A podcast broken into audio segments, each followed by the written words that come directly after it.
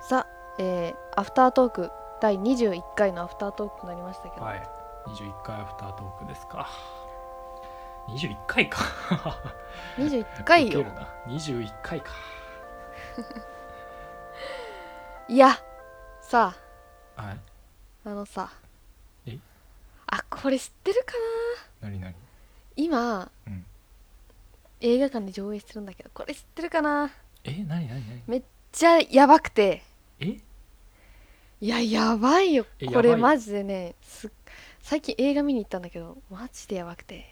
え新作かなこれやこれ本当おすすめしたいえ何何何教えていや教えてあじゃあびっくりしないでよはいはい何やってんのあのーこれ多分今までで一番かもしんないえ今まで見たの映画ではいはいはい何何何はいこれ日本の映画なんだけど、はいあの「千と千尋の神隠し」マジでやばい知ってる千と千尋の神隠しえ千と千尋の神隠しってあのあのジブリだい映ぶ画の前にやってたんじゃないの千と千尋の神隠しっていや多分知らない人も多いんじゃないかな千と今千尋の神隠しうんあの千はあの漢数字の千ね千あとはいは千い尋の神隠しっていうアニメ映画なんだけどあこれ全部セル画で書かれてあってはいはいでまあ言っちゃえば昔のやつよえそうですよねえ千と千尋の神隠しって昔のやつよもう何で今映画館で上映されてるのよねジブリ映画がえジブリ映画がそあうそこれいやあのね違うわやっぱ迫うい力やいがや映画言う館てで、ね、お俺も何5回以上は「千と千尋の神隠し」さ「昨日見てるのロでーしシょョー」とかで見てるかそうら金い曜ロードショーとかで見てるでしょやでなんもあれって違ううのよ本物を知らないんだよいやいやお別前には映像的には別に一緒だからそんな言うてでしょそんな話をしますかじゃあ「千と千尋の」言ったんだあのねあなたは金曜ロードショーとかで、いはい、まあ見てる人も多いでしょいやみんな見てうるよ、夕飯の時にご飯食べながらとかうんスマホ見ながらとかうんあとカットが入ったりとか、うんうんうん映画館で全集中一の肩で一の方いポップコなーンんとかの呼吸千千の呼吸一の肩千の呼吸一千の呼肩ってお吸かし一いの方わけ わかんない千の方であれああんまり知らないから そう知らないことを憶測で言わないので見る「千と千尋」って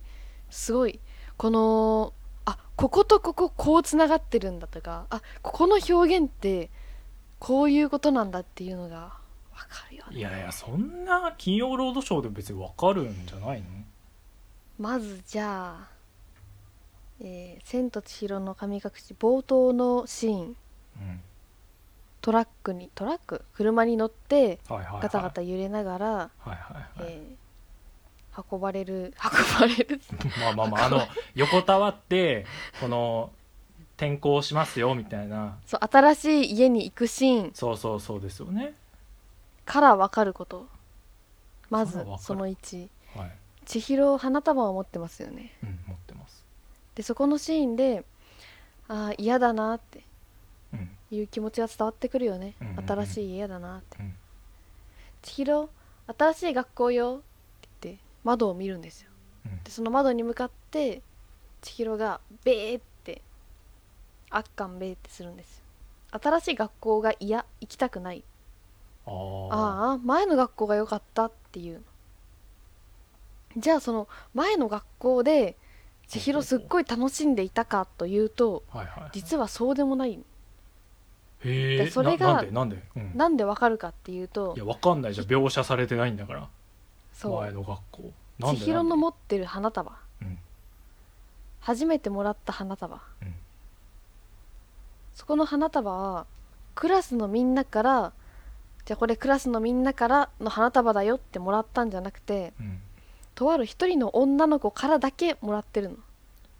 えそんなのどこでわかるっていうのよ、メッセージカードにうん「千尋ちゃんへまるより」って書いてあって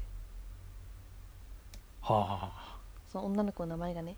てことははいはいはいはい千尋そんなに友達いなかったね前の学校でそうですよねクラス一同になるはずだよねうんみんなからもらってればでそんなにまあちょっとここは、まあ、心に留めておいてはいはいはい千尋そんなにこうみんなと仲良くするタイプではないうんでまず、えーじゃあ千尋のビジュアルもそうなんだけどこれは監督が言ってたことなんだけど、うん千尋のビジュアルって丸顔で顔は結構ぷっくりしてるんだけど、うんでも体がめっちゃ細いっていうそのあー宮崎駿監督によると現代の子っていうのをコンセプトに作られたキャラクターだったはあはあはあはあはあそのだから体が宮崎駿監督的には体が細い現代の子って体が細くてで顔が丸顔なのああそういう風に見えるんだそうそうそうであとねすっごい千尋って甘えたな性格なんだよね親に甘いえて育って、それはちょっと感じますよねうん、でも親は親バカっていうわけではないここがねすごく深みがあるというかリアルというかあのあのシーンがね幼少期からずっとあの、うん心に残ってるというかあのトンネルみたいなとこくぐるじゃないですか、うんうんうんあの時にその「お母さん怖いよ」みたいなこと言いながらくっついてるしが時みつにくんだよねそうしがみついたら「くっつかないでよ歩きにくいでしょ」そうそうそうそうそうそうあそこのシーンが「えみたいなうん「え母親そうなのに?」ってそ子こ供めっのちゃリ頃アルなんねだよね思った思いましたう確んかに、だし甘えたな性格なんだけど呼び方がお父さんお母さんなのああそこもちょっとなんかあるなって思っててあーママパパではないということそうそうそうそう、はいはいはい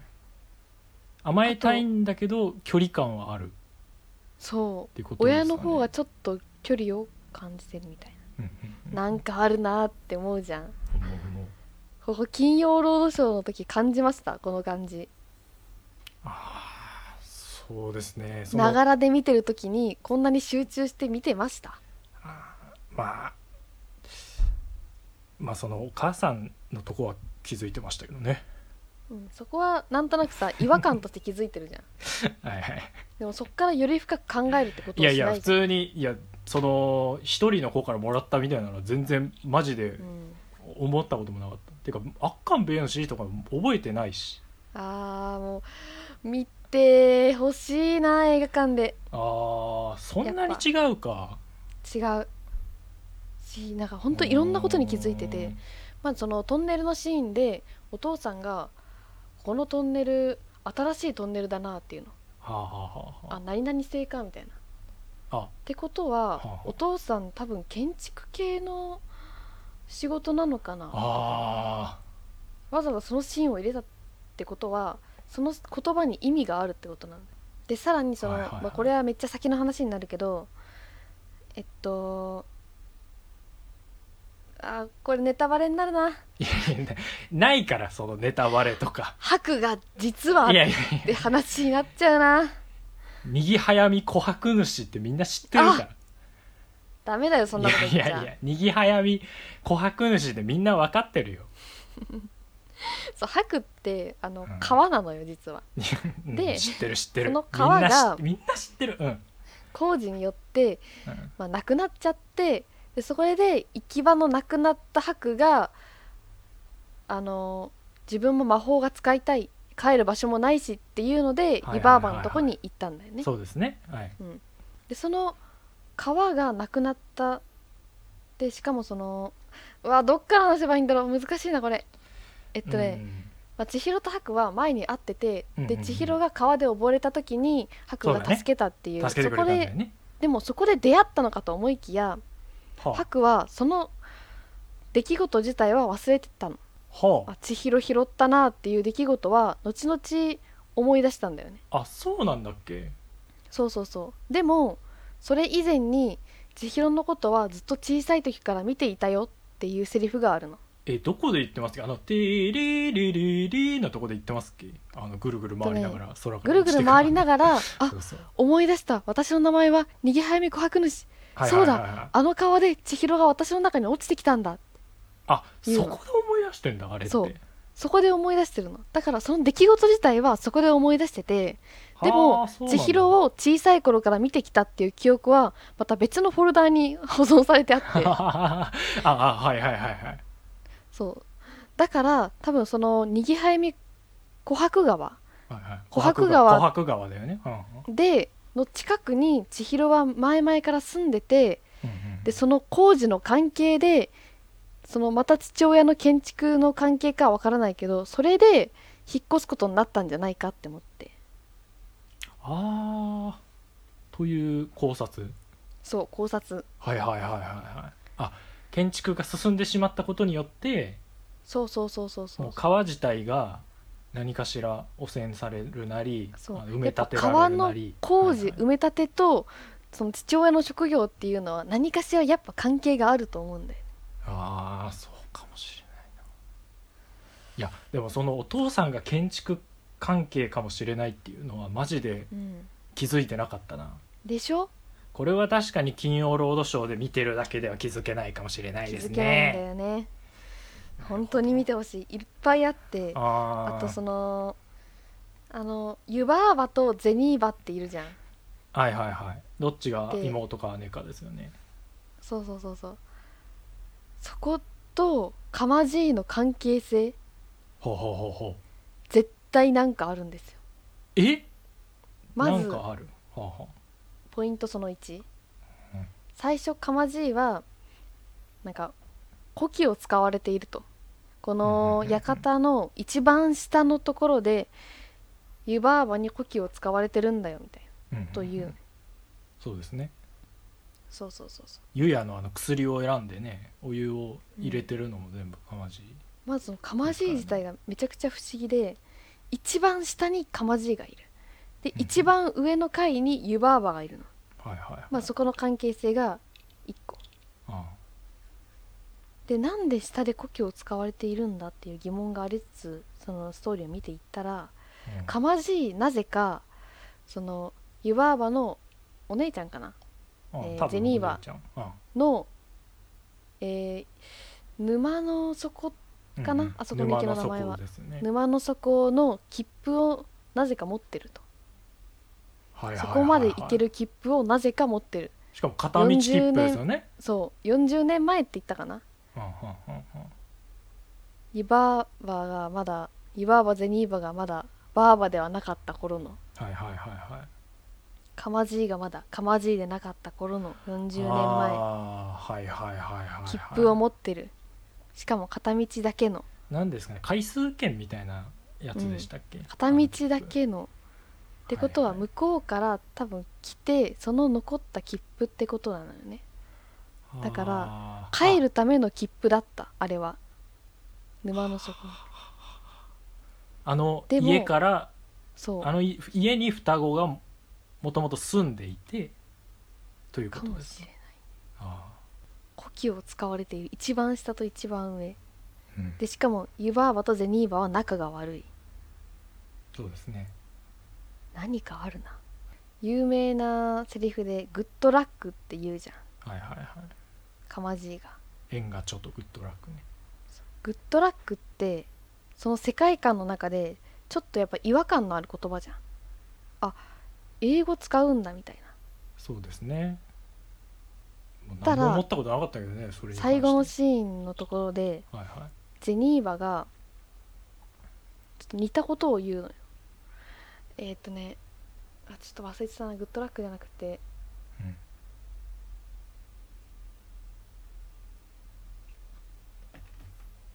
うわ今その言葉ワード忘れてたちょっと待ってちょっと調べていいですあわかったかもおふふふグッドタイミングねってあじゃないなそれそれそれそれそれこれだはそれだいはいはい、そうその、えー千と千尋」の中でうん唯一出てきた英語うんうん、がかまじいが言った「グッドラックと」えーゼニーバが言った「グッドタイミングね」っていう言葉、はいはいはいあれが来る時ですよねあの白竜になっあそうそうそうそたう白が来る時のゼニーバのセリフですよねそうそうそうそうそうふふグッドタイミングねってそうその言葉遣いとでやっぱ一緒にいた人じゃないと出ないじゃんそうだね確かに、この3人は絶対何かあるって思っててはまいだはいそはいはい俯瞰そこまでね考察はできてないんだけどまあなんせ今まだで一こそ回しか見たバこーとなだいけどねそうそうそう40年前絶対何かあったってはいいはういはい面白さ、切符で何そかしらこにもつながりが着目して見てほしいはあなるほどな確かにまあストーリーそんな深読みできてないもんね、今までここも味まあに見て、ほまあしいでもでもあれなんじゃないですかその僕ね結構音楽とかは好きで聞いてますけどまあ音楽に関してはもうテレビで聞いてるからそんな言うて変わらないでしょ音楽もねえ違うのよだっていやいやいやいやテレビで聞いいやいやいやあのテレビで聞くとえ耳で聞いてるじゃんうんうん耳いや映画館だといやヨガもそう心ででし聞くことができるょどういうことの音響が反こういろんなところから反響して心の中で鳴ってるみたいにああ思いっきりその世界に入り込むことができるだしそうなのねははは面白いのはあのこれマジで聞いてほしいんだけどはいはい大画面で見る湯婆婆あめっちゃ面白い えー普通に何爆笑的なことでマジで面白い変顔的なことそれってこれだけで価値ある湯婆婆おもろすぎ湯婆婆あのでっかいスクリーンで見る湯婆婆おもろすぎ確かに面白そうだなあのイボみてえなやつもより繊細に見えるもんねそうそう顔マのジで面白でいけかえらイボみてえな見てほしいあーこれが伝えたかったことかな今い週や私が、ちょっと見に行こうとは思ってたんですけどね、マジで見たこれでちょっと勇勇気出たわまあ言うて行かなくてもいいかなってちょっとあー見たことあるしなって思ってたけどそうかそんなに違うんですねそう本当ね何かあるって思いながら見るといろんなことを見つけられるあそこもそうだったわ千尋が最初その湯屋に入ってうんうんでどうすればいいんだってなってる時にハクが「かまじいのとこに行きな」って頭ピーってやってファファファーってう んうんうんあるあるあるあるある、 「じゃああそこ私は行くからね」って、うんいいよねあのうん、走馬灯みてえにさそうそうそうここを通ってこここの階段を下ってここを通ると何々という部屋があるみたいなあれやりてえですよね、あれやりたいで、まあ、階段を降りるシーンうん、最初体全部を使って一段一段降りるのはいはいはいはいよいそうだねしょ、よ足いしょ一歩ずつ降りてねそうそう最そ初うの方は手すり掴んでそうそうそうあ手す一りないん歩だずっけつどころかその体全部を使って腰もうお尻です階段に座っててあうんあそうかそうかそうよいしょって一個ずつ降りてってはいはいはい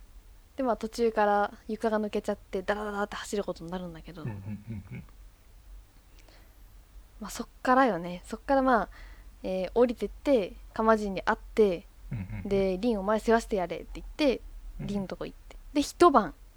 経って、うんでもう眠れないわけよ千尋は眠れずに布団の中で朝までずっとガタガタガタガタ震えてるのうんうんうんうん震えながらの起床ですよまあ多分寝てないんだろうけどそこで白が来てうんうん白が布団をどこ歩いてきて千尋は半分布団をかぶってる状態そこで白が、えー千尋の布団の上から千尋の肩に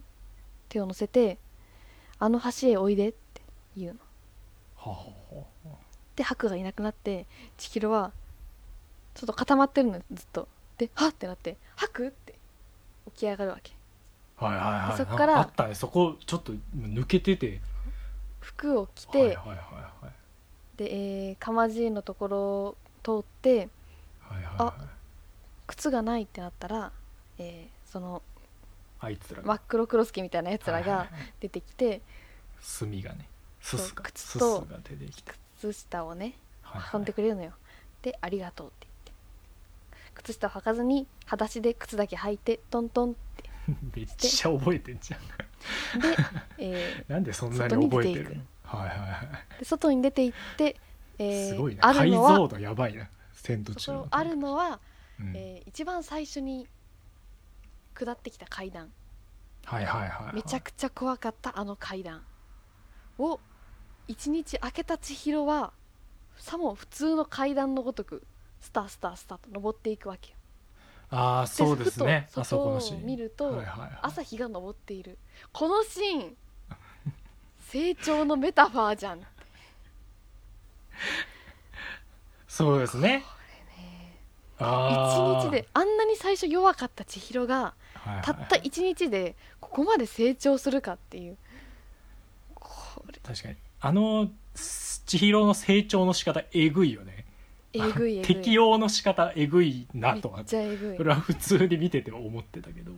こめっちゃいいシーンちゃんとそのめちゃくちゃいいシそのなんとなく棒って見ててもーンうん感じはするじゃないうんうんそこを冷静に分析できるわけかそうなのよはあはあはあでね成長した強くなった一日でいろんなことが起きて心が強くなった千尋だけどその後白に会って白からおにぎりを渡された時のあのボロボロ泣くシーン本当は心細かったのよあいろんなことがあって自分の自分が成長したくて成長したわけじゃないいろんなことがあったのをその白のおにぎりによって崩壊して感情がねボはロいボはいロにはいなっちゃっはてっいていうし、ああい、いんだよそうだったんだそう「千と千尋の神隠し」って「千と千尋の神隠し」ってそうだったんだなここも見てほしいここも考えながら見てほしいなはちあょっと雨が降ってきたのよいやーちょっとえ雨が降ってきちゃったからちょっとこのままじゃちょっとこのままじゃいけないよ雨降ってきちゃったら顔なしが中に入っちゃうかもしんないあそうだね急いで締めないとこの湯屋をそうよあの雨に紛れてとんでもないものが入ってきちゃうかもしれない からなんかこそんな言もね言ってたあな待ってそこここもここもを 覚えてないけど話覚えてないけどそうよいやちょっと今何分ぐらい今ねああ27の湯婆婆がはいはいはいあんなんかお鎖様みたいなやつが来たじゃんはいはいはいはいまあその時に顔なしも一緒に入ってきたわけなんだけどはいはいはいそこの湯婆婆のセリフで「雨に紛れてとんでもないものが紛れ込んできたわね」っていうああ言う言う言のうこう「はい紛はいれはいる」っていう言葉がセリフの中に二重に入ってるのあごめんこもうこ一回か言ってもらう一回言ってはいはいあの雨に紛れてとんでもないものが紛れ込んできたわねっていう紛れるっていう字が2つ入ってるのねはいはいはいはいここから推測される湯婆婆の動揺うーんすごこっれもね めちゃめちゃすごいなこれも感じてほしい、 そうかじゃあちょっうとん湯や締めるんで最後そうによ僕のあの凛のモノマネして終わっていいですかどうぞあのあれね凛があのたらい船を出してうんうんであのこう顔なしがこうめちゃめちゃ線をこう追いかけていってうんうんでこの線が外に出たらこのリンがねたらい舟出して待ってるシーンのうんリンの一言目はい「せーんこっちだ!」はいということではいということで終わりでございますじゃあ